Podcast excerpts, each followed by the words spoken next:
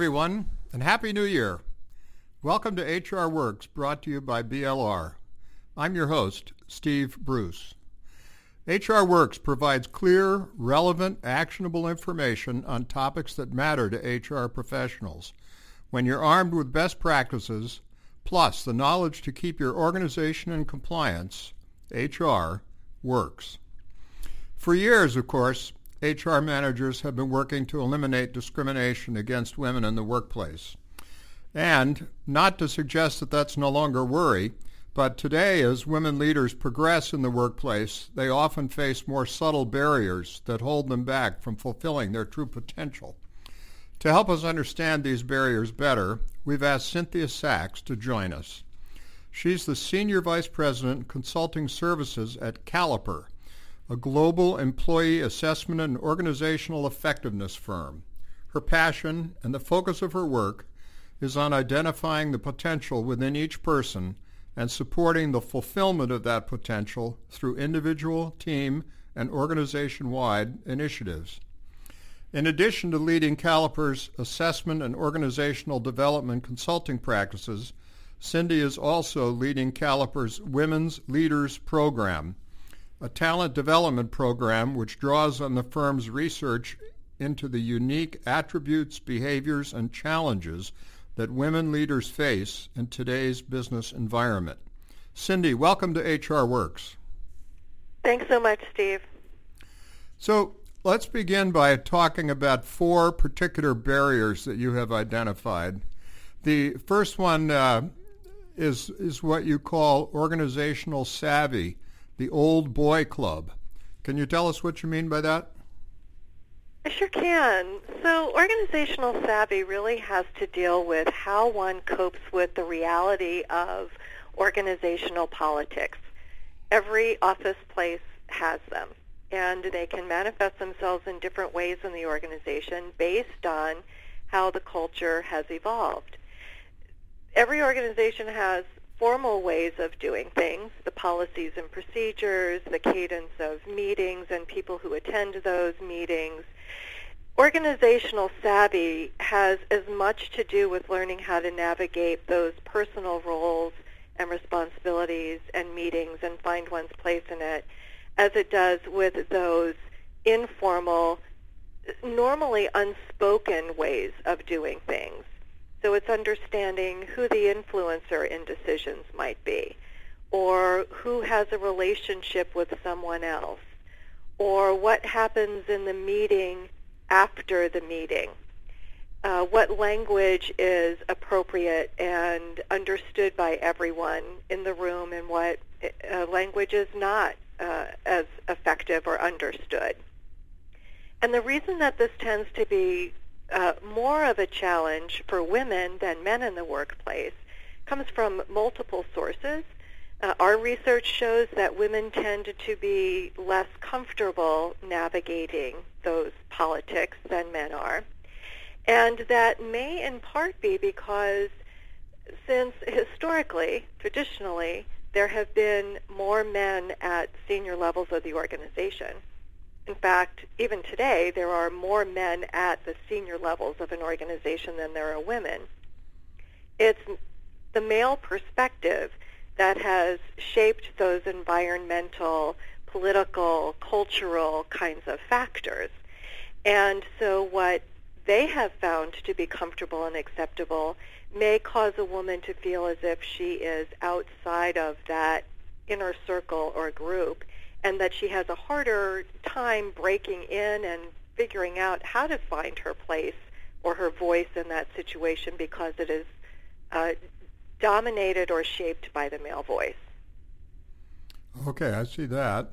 Now the um, the second one you mentioned, uh, the second barrier is called perceptions of performance. What, what's mm. going on there? Perceptions of performance is when a person believes, in this case a woman believes, that because she is a woman, she must outperform the men in the organization in order to be considered equally as effective. In other words, there's a subjective quality to the way her performance is being evaluated. that she has to do more, better, faster, to be smarter, to be more assertive or aggressive or urgent, to deliver greater results than her male counterparts do. And in most cases, this isn't dealing with what her actual performance is. It's dealing with that perception, as the title suggests it does, that she thinks that other people are judging her performance differently, or, and perhaps they are, because they are expecting that, it, um, and I'll come back to the word voice because I think if we use voice both um, in terms of one's the quality, actual physical quality, sound quality of one's voice, as well as how that is heard in an organization, it's it's frequently uh, either a gentler, softer voice or one that is not as often heard. And so the perception of performance says, I have to be better than the men are in order to have the same impact, the same recognition, achieve the same level of success, again, just because I'm a woman, if everything else were equal. I see. Uh, your third barrier you mentioned, uh, work and family life conflicts. How does that fit in? This is a big one for women, and I will say that women alone um, are not the only ones that feel a conflict between their responsibilities at work and the responsibilities to their family. They um, traditionally have held more of the responsibility for managing their uh, household uh, and family commitments and schedule and so on and so forth. And work-family conflict uh, barriers or challenges are those that are related to that. And they can take on a couple of different shapes and forms. On one hand, a woman may have feelings of guilt for not spending enough time with her family because of work. Uh, and this is not just relevant for women who have small children at home. It can be commitments to their partner or commitments to their aging parents or commitments to their pets, anything having to do with their household, um, can cause them to feel as if they're taking something away from those responsibilities by focusing on work and have a feeling of guilt about it, not necessarily because anyone's told them to feel guilty, but it's almost like a self-generated feeling of guilt. And I can share with you anecdotally from my experience that just about every woman that I've spoken to or whom I've uh, reported back results of surveys uh, in this area and how she has stated it impacts her her world. This is one that really, really resonates with many women. The second way that it can impact uh, a woman and cause that feeling of conflict is when they feel as if their family responsibilities are interfering with work. So the first one is I feel like my work is interfering enough with my family that I feel guilty about it. The second one is the flip side of that, that because she's focusing on her family life or responsibilities, it's taking away somehow from her ability to be impactful in the office, that she's not doing as much as she could be, that she should be doing more. I'll share a personal story about this one with you, Steve. Sure. Uh, I had a new grandchild born on Monday, just a few days ago, and we'll be congratulations today. Thank you. we'll be leaving work tonight to spend a long weekend with my family and get to meet my new grandson. And then after that, I'll be flying to another location for a leadership development workshop with a client, and then going home. And uh, I, I actually found myself today feeling pulled in two different directions by having to put off a telephone call with a prospective client, not because she was suggesting that it had to happen next week, but because I wasn't going to interrupt the time that I have with my new grandchild to take care of business.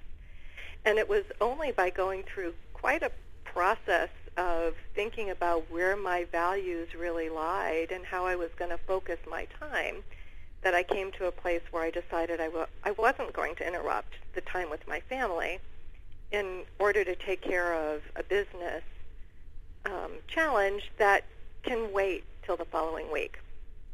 Um, and, and I just share that as a way to make that come alive for the listeners today to understand the kind of parameters that that often influence that particular challenge for women. The fourth barrier is the uh, stereotype threat. Can you explain that to the listeners? This one's a little tricky.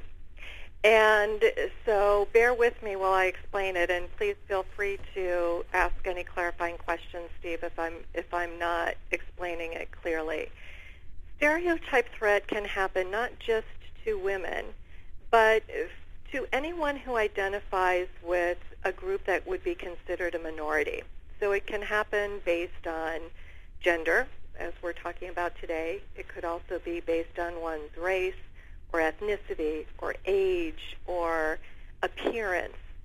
In this case, we're talking about women who perceive that there are expectations of how they might behave according to a stereotype.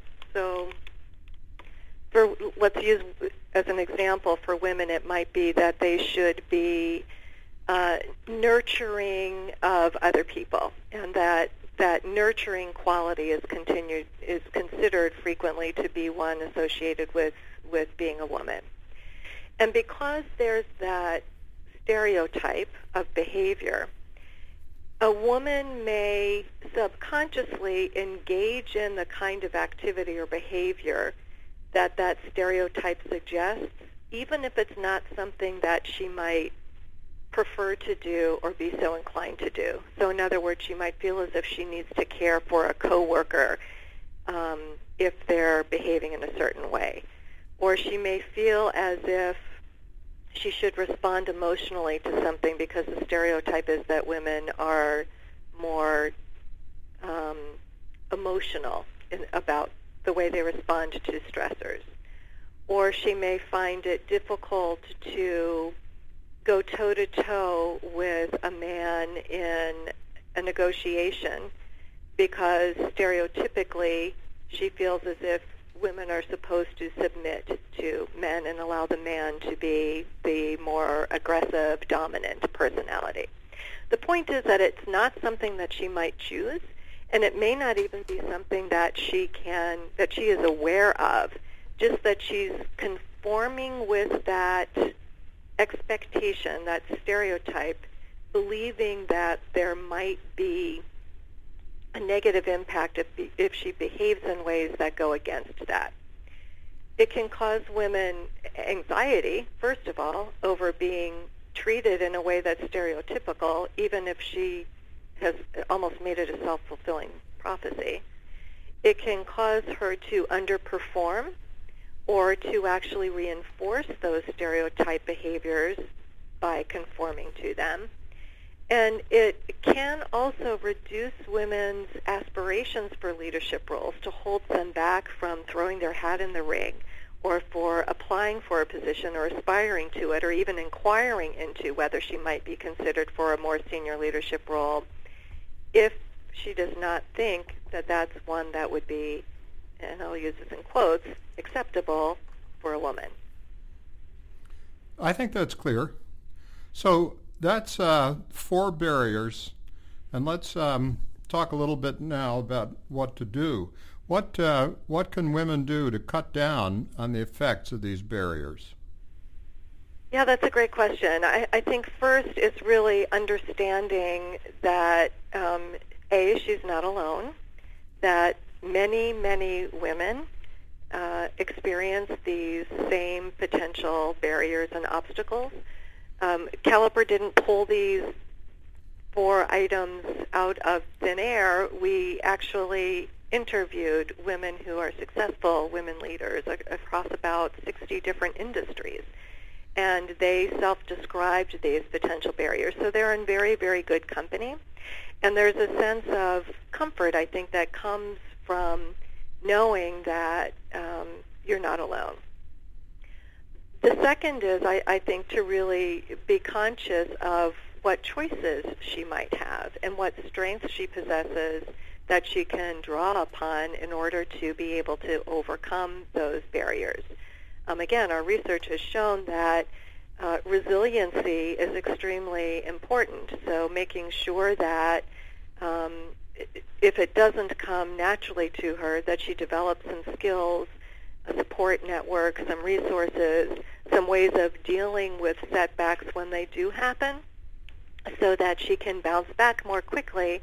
And instead of uh, allowing that to hold her back for long periods of time, instead to step up and and work over or around that barrier instead of allowing it to, to get in her way, um, which women often do. And then I think the third thing is um, by understanding that we're all going to face barriers sooner or later, it, it gives us an opportunity, whether it's this example of barriers or anything else, to think about how we want to show up in those situations when it does. So if we're feeling guilty about having to take a business trip and leaving our family with another caregiver, uh, how are we going to deal not only with our own guilt, but also to make sure that our family is well cared for?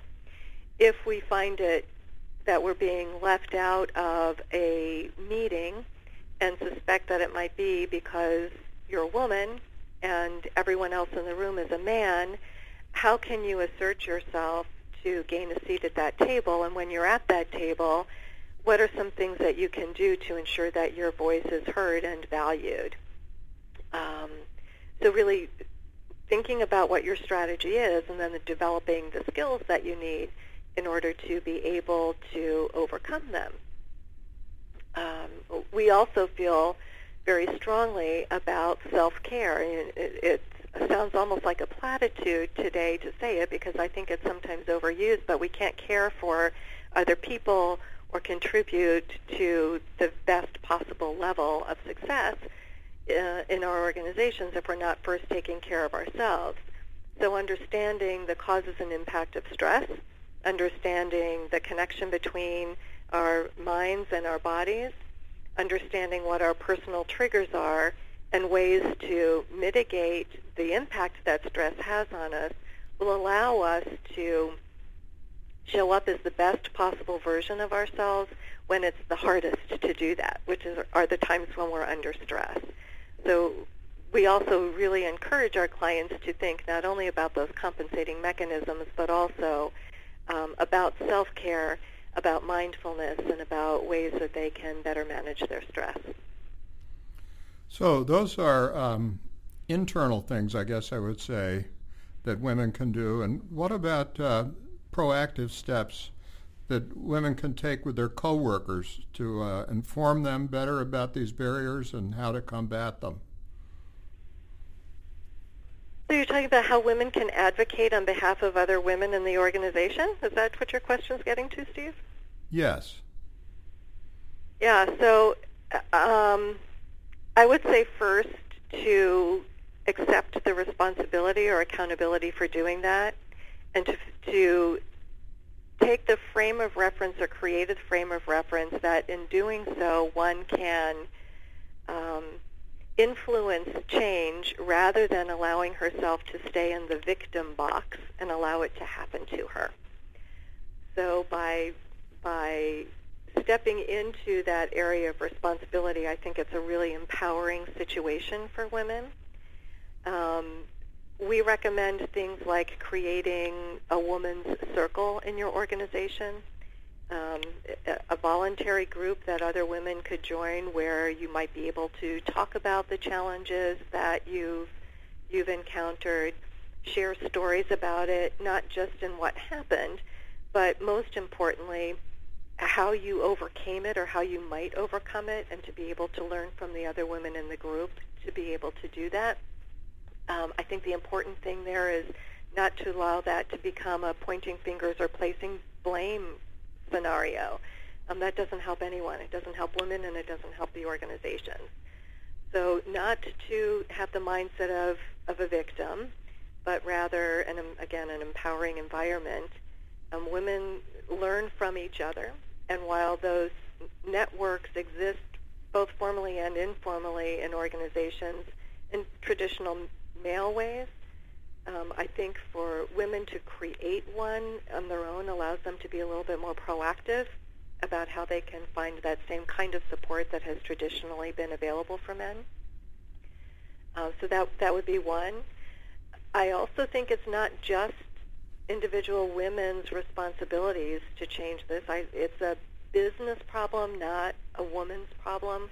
We know that financial business results are significantly higher for organizations that have greater female representation on their boards of directors and in their senior leadership positions.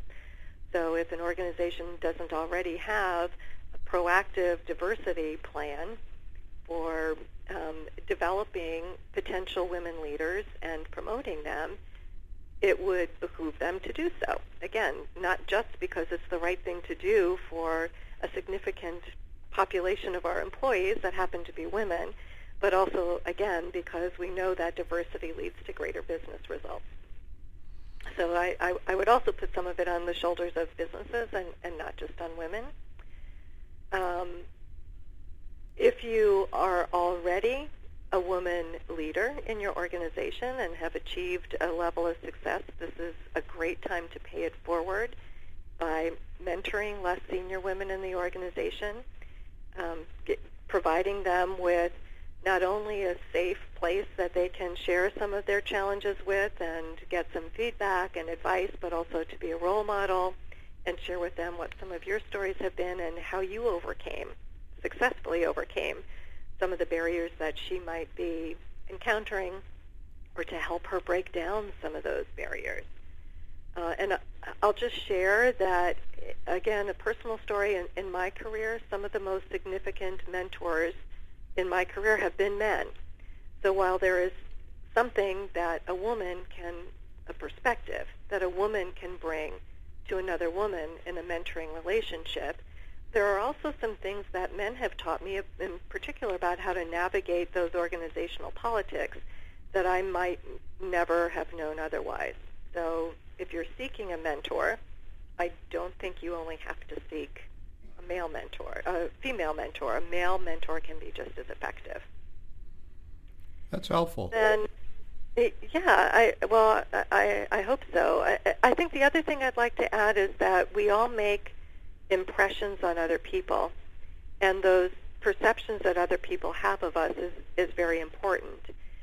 Just as you noted that some of the ways of overcoming things could come from within a woman, some of it comes from outside, and I, I think we have as much of a responsibility to help shape the perceptions that others have of us as we do to manage our internal emotional state uh, and feelings as well. So thinking about how our appearance can project the kind of image that we want to support our professional brand, to make sure that we're communicating, speaking in ways that bring the respect that we expect from other people and that we want from other people, to think like leaders and to act like leaders, that only strengthens a woman's ability to be perceived by others as if she is uh, ready for a leadership position and capable of, of assuming those responsibilities. So, are there any um, specific steps that you would recommend that a, an HR department or, or management, I guess, uh, should take to help eliminate these barriers? I think it comes down to organizational culture.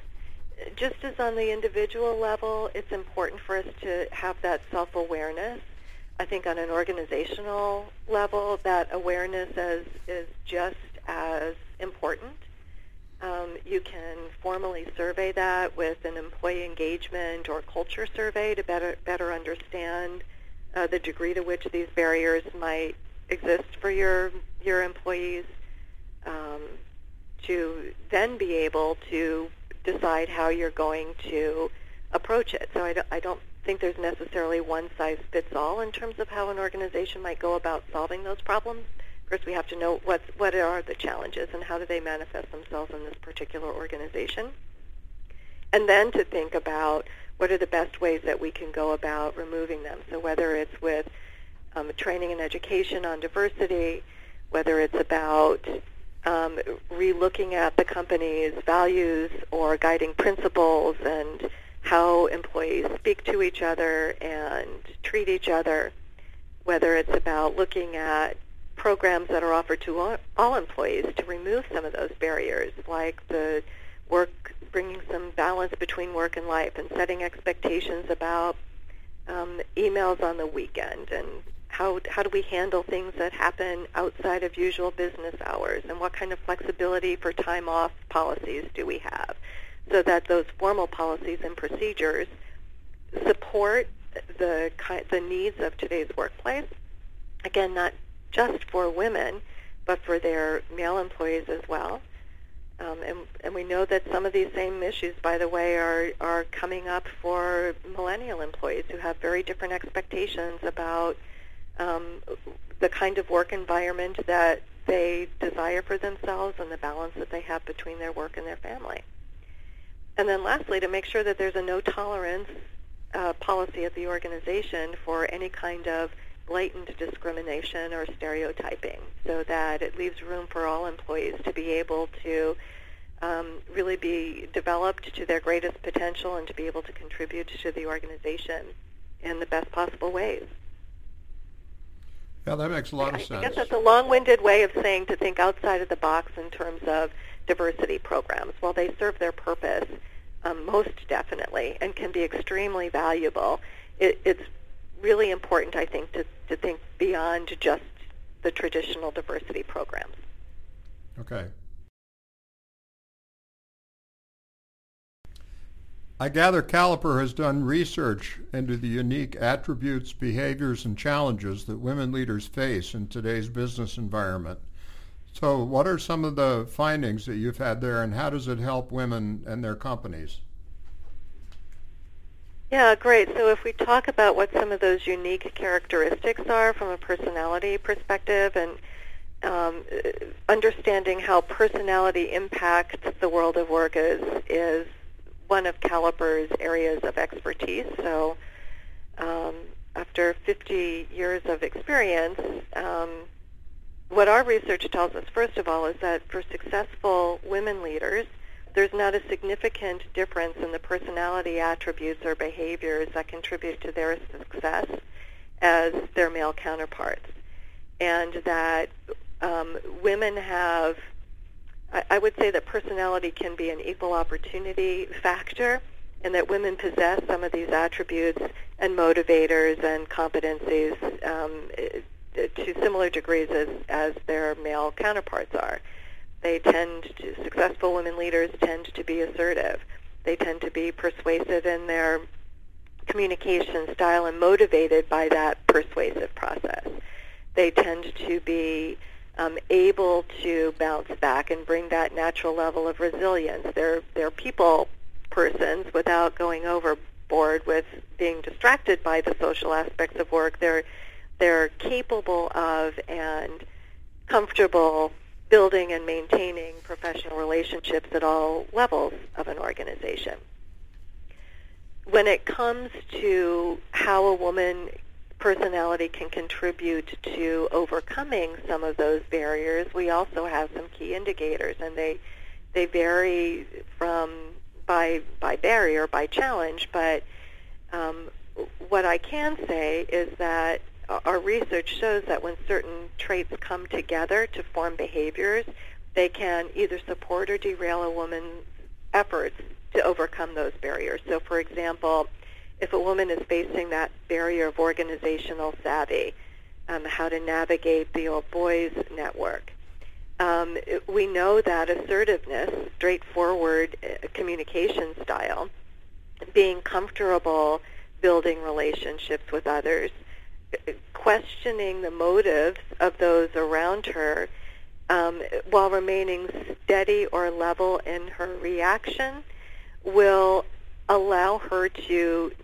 um, it will allow her to rely upon natural compensating mechanisms to a greater degree than a woman who doesn't possess those same attributes. It doesn't mean other women can't, but they have to be more mindful of developing compensating mechanisms then for work-family conflict, we know that women who bring a, a level of um, ability to look at things from a kind of from a cognitive perspective, to think their way through things, to rely on their self-discipline to build structures and plans and determine how to make things happen in a, a, a planful and also a uh, results-oriented way. And to be open to new ways of doing things can be critical to her success in overcoming work-family conflict issues.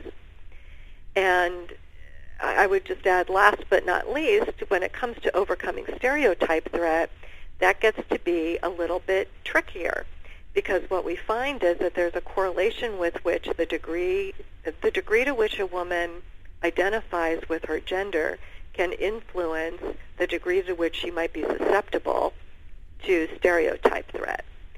And so when we take that into consideration with her emotional energy reserves, with her tolerance for stress, again, with her ability to assert her point of view and to be uh, empathic to others, all those things tend to come together to help a woman overcome stereotype threat.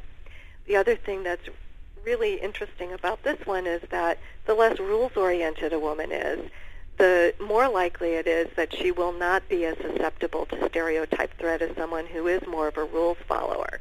And so when you think about as young girls, um, many women traditionally were raised to to be good girls, to to do what people asked you to do, to follow the system, not to rock the boat, so to speak. And that can translate into a really strong drive for or need for um, compliance with rules. What we've been talking about today is how do we break down those barriers? How do we create new rules and new ways of doing things? And so in order to drive that kind of change, one can't be held back by doing things the same way we've always done it. So we actually find that women who have uh, lower levels of that that uh, um, desire or tendency to align with uh, traditional right and wrong ways of doing things have an easier opportunity of overcoming those stereotype threats. This is all very interesting. I, I also understand you use assessments in your programs. And what sorts of things do you measure and how does that help you? Well, in our Women Leaders program, we use uh, we have two different kinds, actually three different kinds of assessments. The first is the Caliper Profile, which is a personality assessment. Caliper Profile measures how personality might impact job performance. So it helps us understand how those innate characteristics that drive our behaviors and our competencies, um, how they may show up at, at work, and that in turn can help us understand not only what our full potential is on the job and how we can uh, live into that potential, but what type of work are we best suited for? Uh, our research shows that there's a correlation between one's personality uh, and job performance as well as job satisfaction. So it, it can be used to help one under uh, kind of underscore and diagnose areas related to job performance and job potential. Um, the other assessments or surveys that we use for uh, in our Women Leaders program do two things. One is that they they measure um, a woman's preference for different styles of leadership. In particular, we're looking at transformational versus transactional leadership styles. Transactional leadership style is one that uh, kind of led us through the Industrial Revolution. It tends to be very focused on external motivations for getting things done, external rewards and punishments for getting one's job done. And today our research shows that uh, one of the only work environments that that style of leadership, uh, telling people what to do and how to do it, and measuring how many of those things they get done and the quality of, of each of those products is very effective in a production manufacturing environment it doesn't translate quite so well into the more complex business environments that many of us work in, uh, in service industries and in technology um, in particular. What tends to be the leadership style that tends to be more effective in those organizations is a transactional style in which the leader's role is really to provide direction, to gain buy-in to the company's vision and strategies, and then to motivate employees to solve problems themselves, to be engaged in their work, to perhaps take things one step further. It's an empowering, inspirational leadership style. And so we survey our women leaders participants to provide them with some feedback on what their preferred leadership style is and how that might sync up with the work environment that they're in so that they can um, find ways of either uh, relying upon their natural preferences to display that kind of style of leadership or develop those competencies. And then the third survey that we employ is one to really diagnose for each one of our women participants um, how each of them have experienced the barriers that we talked about today. How often has the organizational savvy shown up and then not only how frequently has it shown up for them, but what impact does it have for them? How much stress does it cause her? And we'll then create a custom report for her that discusses the personality attributes. It addresses her experience with the barriers and challenges that we've discussed today. It also reports on her leadership, preferred leadership style, and will help her weave all those things together to better understand where her greatest opportunities for leveraging her strengths are, as well as some strategies for overcoming those potential barriers. Yeah, well, that sounds like a great program for uh, anyone to go through, I think. I'm wondering now if, if a listener wants to uh, address these challenges and they're going to have to sell a program to management, um, what would what would you say uh, about about selling it and uh, and how it will improve organizational effectiveness? Look, and I think it comes back to the fact that when every one of our employees is engaged in their work and being developed to their greatest potential, organizations are going to be the most effective. And so looking at the organization's philosophy for developing their employees would be a great starting point. Combining that with an evaluation of their their current human resource policies and procedures and the results of their engagement survey are going to come point them in a certain direction and let them know whether or not this, in fact, would be an important um, opportunity for them to be addressing. I often get asked whether uh, a woman leadership program is not only necessary, but is it the only way to develop women leaders? And, and I would say it's not the only way to develop women leaders. That other kinds of leadership development programs, whether they be geared towards high potential employees or uh, newly promoted managers, are effective across the board for for employees in that kind of position, regardless of whether they're men or women. The reason that a women leaders program can be effective is because it specifically should target those unique barriers and challenges that, that women encounter so that it levels the playing field. Cindy, this has all been very uh, helpful and interesting. Do you have any final thoughts to, to sum this all up that you'd like to share? I think I'd just say that it's there are a couple things that really stand out for me in terms of important messages to take away for women.